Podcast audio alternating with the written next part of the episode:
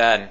Let us turn to 2 Timothy chapter 1. That's page 1267 in most, if not all, of the blue ESV Bibles under the seats.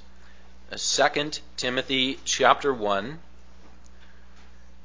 And I will read the whole chapter. We did look at verses uh, 1 to 12 last Sunday for those who were here. And we will now be focused on verses 13 to 18. But the whole chapter is tied together, and so we'll read 2 Timothy chapter 1, all of the 18 verses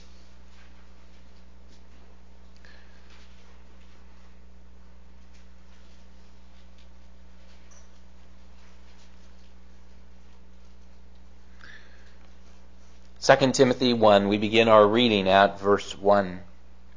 Paul, an apostle of Christ Jesus, by the will of God, according to the promise of life that is in Christ Jesus, to Timothy, my beloved child, grace, mercy, and peace from God the Father and Christ Jesus our Lord. I thank God whom I serve, as did my ancestors, with a clear conscience, as I remember you constantly in my prayers night and day. As I remember your tears, I long to see you, that I may be filled with joy.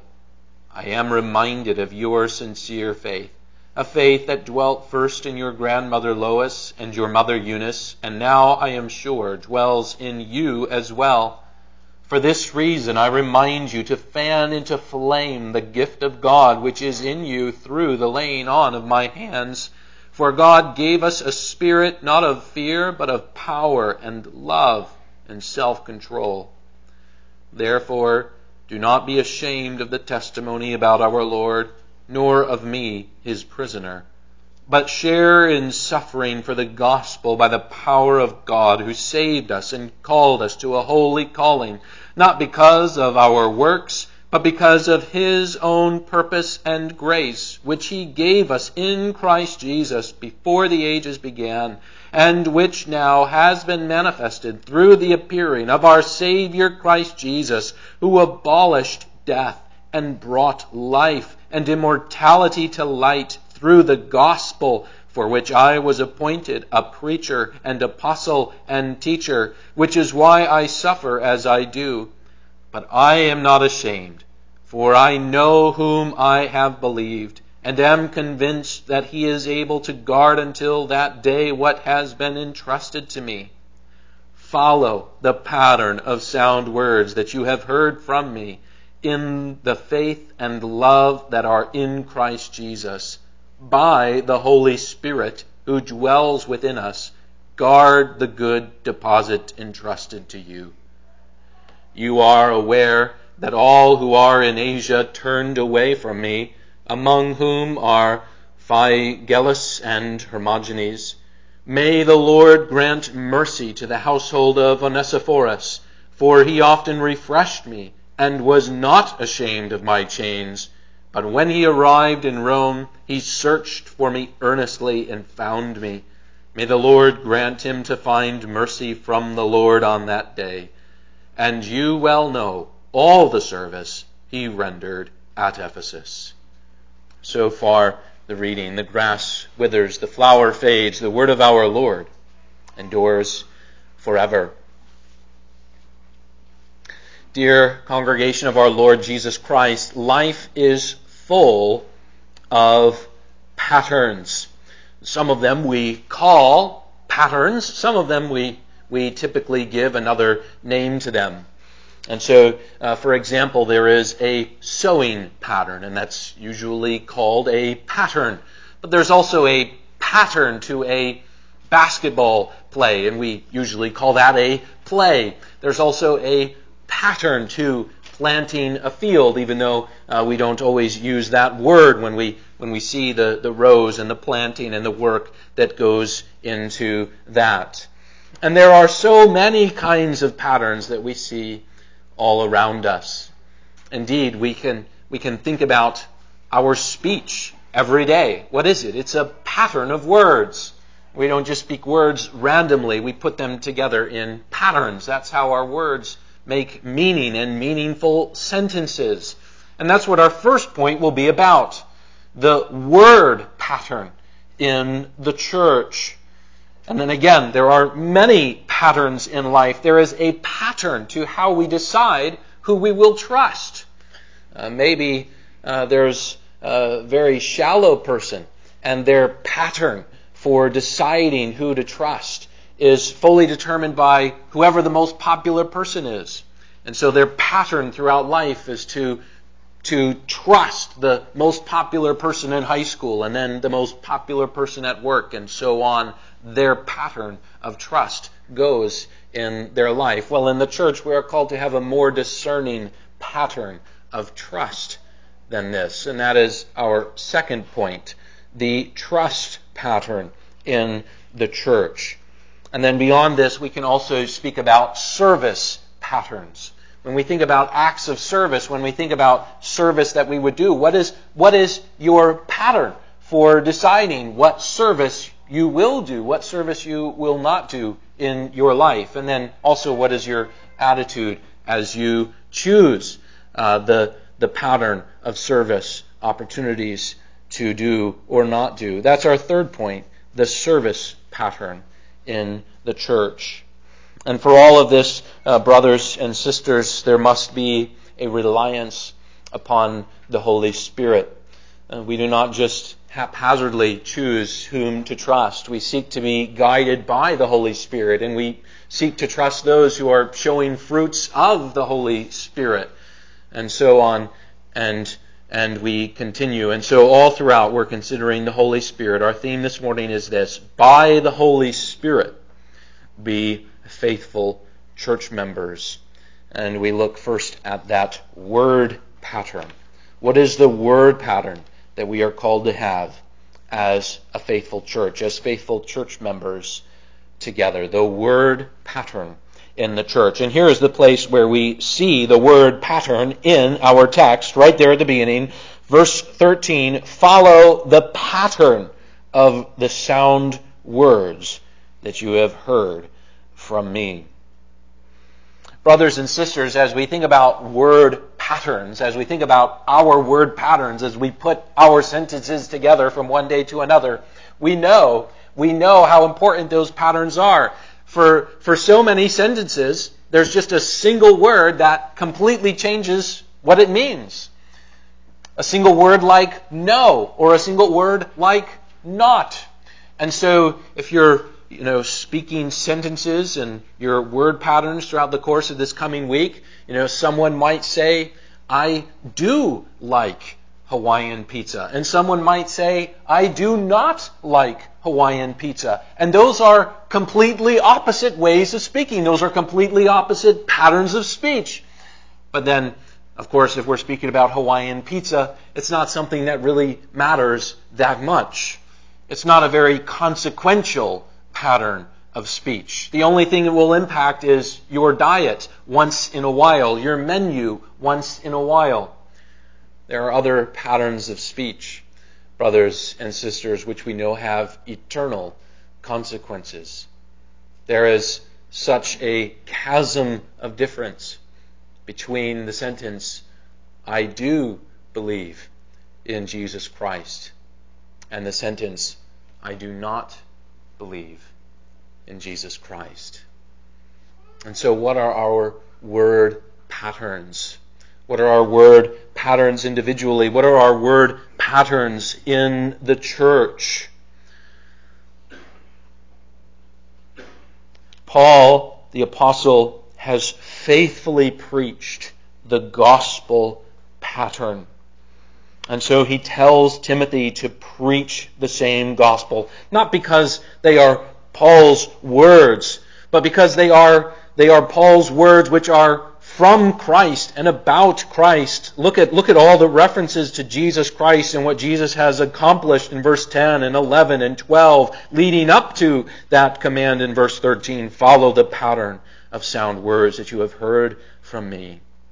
Follow the pattern. Follow the pattern of the gospel. Follow the faithful word patterns of how to speak about Jesus Christ and what he has done, of how to speak about God and salvation that we have from God. There are, uh, there are some three word patterns to summarize the gospel. We looked at one already sin, salvation, service. We talked about that a little bit for our assurance of pardon. What's another three word faithful pattern that summarizes these essential things? Another three word pattern is this creation, fall, redemption. God created this world. And God created it very good. There was no sin, there was no death, there was no suffering. But then there was the fall. Our first parents, Adam and Eve, fell into sin and dragged all of this creation and all of their descendants, which includes all of us, into that sin and that sin nature and this sin cursed earth. But there is redemption. There is the one who came from heaven to earth in order to save everyone on this earth who trusts in him and ultimately to redeem this earth back to Edenic beauty, back to a very good state. Indeed, it will be even better than Eden, as some have said it. Creation, fall, redemption. That is a faithful pattern of words. That is a pattern of words that should be in the teaching of the church, that should be in the hearts of every church member the pattern of sound words in the church. It must include some of the basics about who God is Father, Son, and Holy Spirit. Consider, brothers and sisters, how countercultural we are nearly every Sunday evening when I ask the question, What do you believe? and we say together the Apostles' Creed. That is a countercultural pattern of words that we confess together about God the Father, Son, and Holy Spirit. Consider uh, also that the pattern of sound words to be faithful, it must say something about sin, whether that's sin, salvation, service, or creation, fall, the fall into sin, and redemption. It must say something about sin and something about what sin is. We are surrounded right now by very loud and completely unfaithful patterns of words about what sin is or is not. And so we must stand against unfaithful patterns. We are to hold to the sound, healthy, true pattern of words that God has given to us. He has revealed to us His Word from Genesis to Revelation. This must not be lost. The essence of the gospel is the same from the Old Testament to the New Testament. Looking back at verse 3, I thank God whom I serve, as did my ancestors, with a clear conscience. God has always been revealing himself to his people. And certainly now the gospel so plainly revealed through Jesus Christ. Again, Christ mentioned 9 and 10 and 11, all, all leading up to, all leading up to that charge that the apostle gives to Timothy. My faithful teaching in Christ must be your faithful teaching. How is this possible? We understand, looking at verse 14, that this is only possible when we rely upon the Holy Spirit. By the Holy Spirit who dwells within us, guard the good deposit entrusted to you. And let us hear one more thing before we go to our second point. that as critical as a true pattern of words is, the true pattern of words is not enough by itself. We have to believe that pattern of words. And we have to live out that pattern of words in love love for God, love for our neighbor. And so we see that also at the end of verse 13. How is this pattern of sound words trusted to Timothy? In the faith and love that are in Christ Jesus. And so this leads to all kinds of questions for us to consider. Do you know the pattern of sound words? Do you confess the pattern of sound words? Do you believe the pattern of sound words? That you are a sinner, that you are saved by God, and then do you serve, live out from that pattern of words? Do you love God and your neighbor?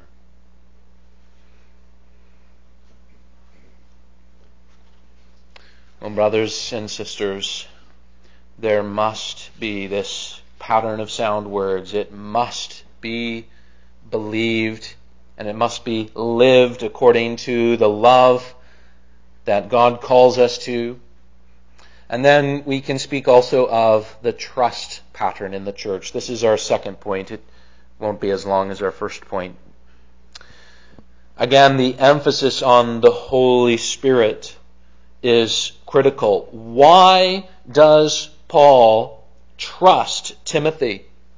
And Paul does trust Timothy. We could think also of how the apostle Paul speaks about Timothy in Philippians chapter 2 verses 19 and 20. The church in Philippi is, is going through uh, some level of, of turmoil and, and distrust and those kinds of things. And who is the agent? Who is the uh, faithful leader who is sent to the church in Philippi. It is Timothy. And the way Paul says it there of Timothy in Philippians 2 verse 20 is this, For I have no one like him who will be genuinely, genuinely concerned for your welfare. So Paul trusts Timothy, but why? It is not because Paul says to Timothy, I know you're just really good at being yourself. And that inner light, it just, you're just, you just overflow with, with genuine kindness for other people. No. No. The Apostle Paul trusts Timothy because the Apostle Paul trusts Timothy to not be himself. The Apostle Paul trusts Timothy to be filled, verse 14, with the Holy Spirit. The Apostle Paul trusts Timothy to not be guided by his own reasoning, to not be guided by his own interests, but to be looking to Christ who gave himself up for us, and then from Christ, speaking Christ sound pattern of words, and loving others in that Christ like pattern of putting others before self. The Apostle Paul trusts Timothy because Timothy is a man, we could go back also to the language of verse 5, a man of sincere faith. I am reminded, verse 5, of your sincere faith.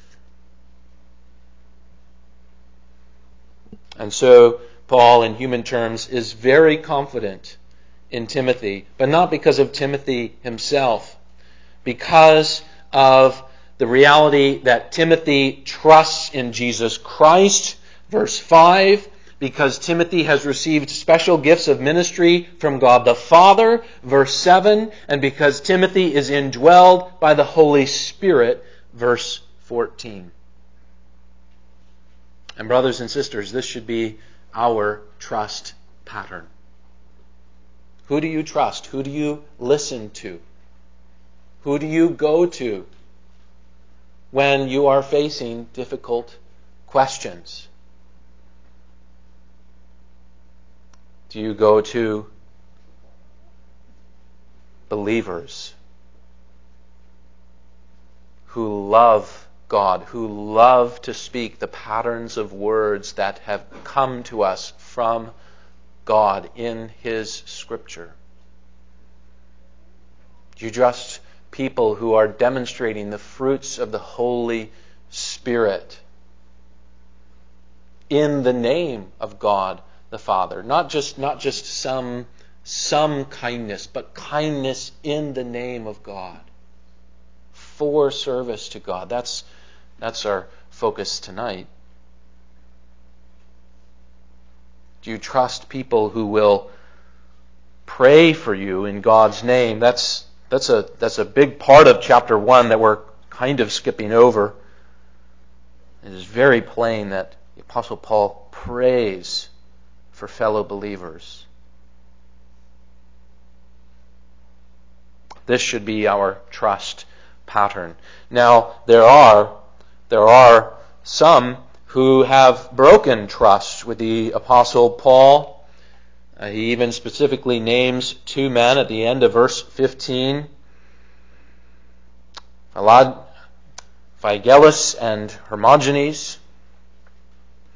And in some way, they have broken trust with the Apostle Paul. We do not have all the details. It is one of those places where Timothy knew exactly what they did, uh, but we do not. Among a handful of guesses, contrasted with Onesiphorus and what Onesiphorus did, uh, one of the handful of guesses is that these were church leaders in Ephesus, and uh, maybe the Apostle Paul asked them to come to Rome to stand up for him in his trial, or even just to minister to him as Onesiphorus did, and, and they did not come. But we, we don't have the details. We don't know exactly what it was. But again, it's, it's likely some kind of contrast with Onesiphorus, and we'll, we'll get to him in our third point. But just thinking in that terms of contrast, Onesiphorus was, verse 16, the end of verse 16, not ashamed of my chains. So it is likely that in some way, in some form, in some kind of abandonment, not coming to Rome, not helping Paul in Rome, not helping him in his chains, they were ashamed of Paul's situation. They saw or heard about his chains and said, No, I, I can't help Paul. Not in that situation. And so it is not the same as the names given in chapter 2, which are different names. And the context there is false teaching, rejecting Jesus Christ. It's just the context of these are false teachers you must look out for.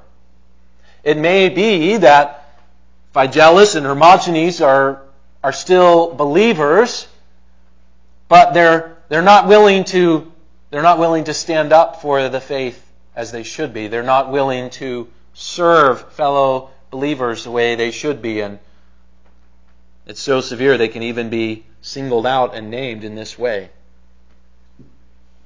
And so here, brothers and sisters, we can step back and we can ask the question broadly, symbolically, are you ever ashamed of the chains? Are you ever ashamed of the difficult situation of another believer? And you hear something about the difficulty that somebody's facing, and maybe you, you listen a little bit at first, but inside you're thinking, well, I just can't, this is too much for me. I can't, I can't help this brother, I can't help this sister. Are you ever ashamed of the chains of another believer and unwilling to stand with them, pray with them, help them, refresh them? Well,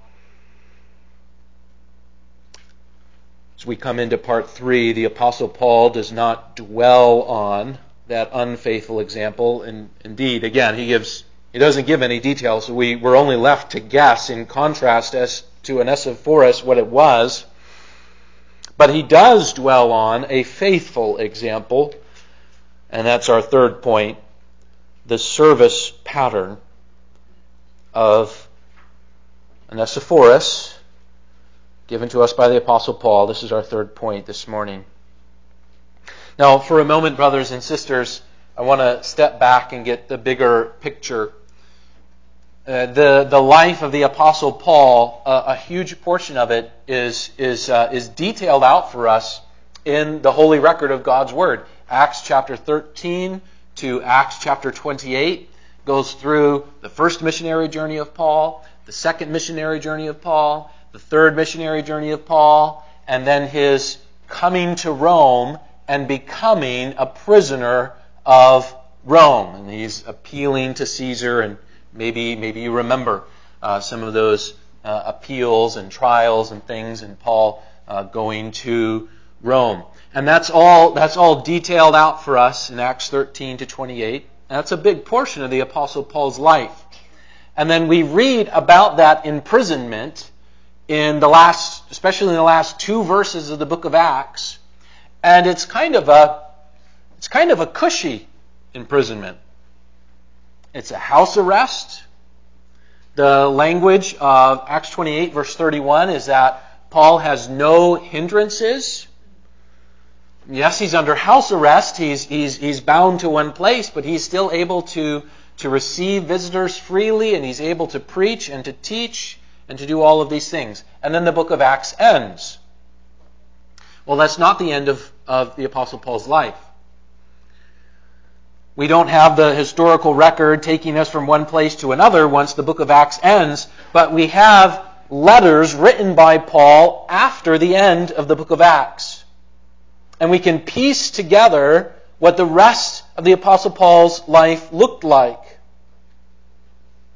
And what happened is he was freed from that first imprisonment. He probably went on another missionary journey or two. Again, we don't, we don't have the details in the same way. The ancient church said that the Apostle Paul went to Spain during that time and on at least one more missionary journey. And then the Apostle Paul was imprisoned again.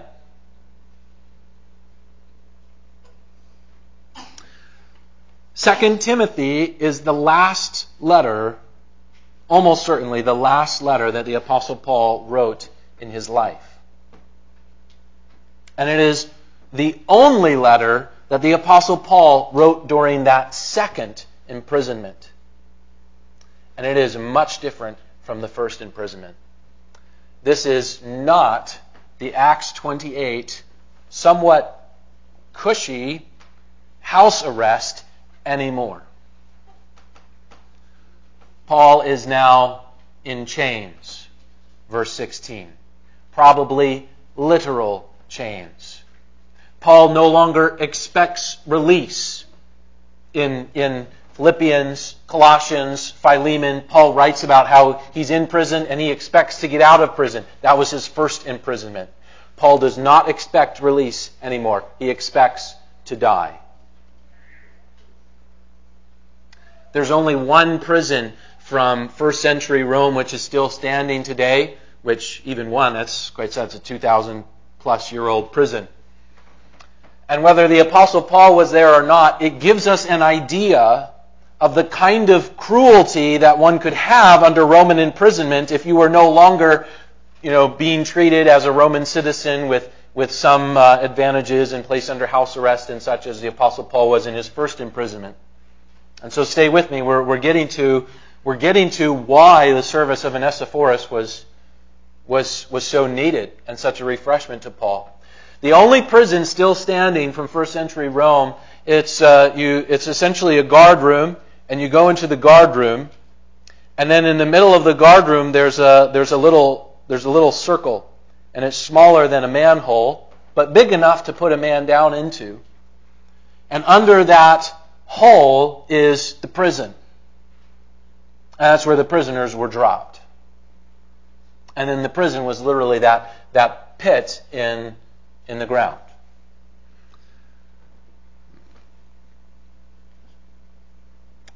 The Apostle Paul may or may not have been in that prison. Maybe it was in a different one that actually required literal chains. But, but, but the point is, it speaks to the cruelty of Roman imprisonment, especially for one who's awaiting execution under Nero. And so now in this second imprisonment, where the intensity of persecution has ramped up, and where Nero is making an example of the Apostle Paul through this much different, much more cruel, and ending in execution, imprisonment. Into this context, what do we read? Verse 16 May the Lord grant mercy to the household of Onesiphorus, for he often refreshed me and was not ashamed of my chains. Indeed, remember in Acts 28, Paul could easily receive visitors. What's the picture here? The picture here is that, is that it's difficult to even find Paul. Verse 17, but when he arrived in Rome, he searched for me earnestly and found me. And the picture we should have is searching through the dark dungeons of Rome and finding the Apostle Paul in chains and ready to die. And it's into that context that Onesiphorus comes and refreshes and encourages and visits with the aging apostle, not ashamed of his chains.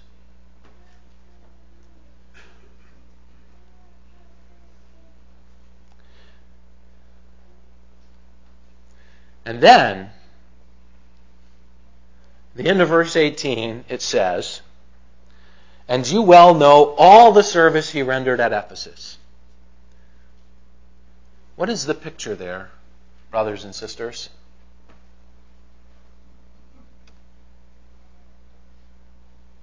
What if somebody says, if we have to face a time of severe persecution in the church in the United States, I'll be willing to go to the dark dungeons and visit with the Christians in chains. But before that happens, I'm not sure if I'm willing to step to the other side of the room and talk with that believer who's standing over there. I'll be willing to go and, and refresh the one in chains when we face intense persecution, but I'm not sure if I'm ready to serve my brother or sister sitting in front of me or behind me. That does not make any sense. And the picture that we have of Onesiphorus is that he has done the long travel, he has searched the dark dungeons, he has rendered a special loving service to the aging, ready to die Apostle Paul. But this was not the first time he was ready to serve God's people. You know well all that he did while he was in Ephesus. If you say, I'm ready to search the dark dungeons, oh, good, I, I, I hope you are. Because there will be times when I, again, the, the context of Phygelus and Hermogenes, it's not that they abandoned the faith. I mean, there, there will be, maybe, maybe we can have some sympathy for them. Maybe not every believer is going to be able to search the dark dungeons of Rome. But before that happens, what are you, what are you willing to do today? Who do you who do you speak to? Who do you pray for? Who do you worship with? In this time when, to use the language of 1 Timothy, we, uh, we, we have a peaceful and quiet life. And we can gather together and worship without chains. I don't see any chains here.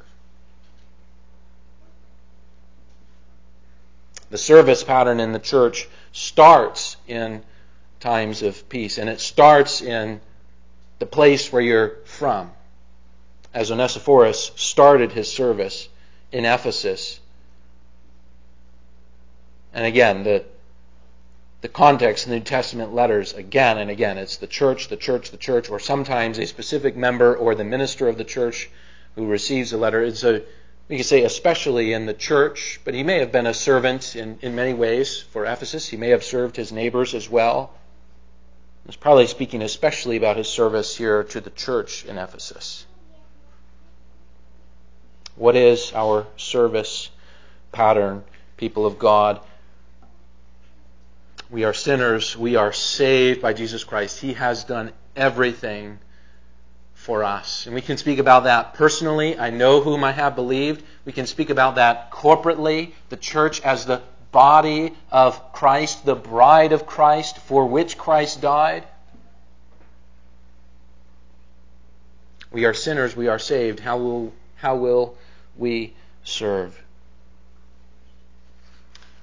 Praise the Lord for what He has done for us. Praise the Lord who did not just descend into the dark dungeons of Rome, but descended into the punishment of hell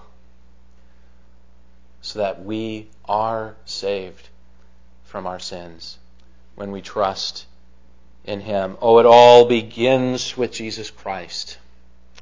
And then let us go forth as His servants from there. Amen. Let us pray.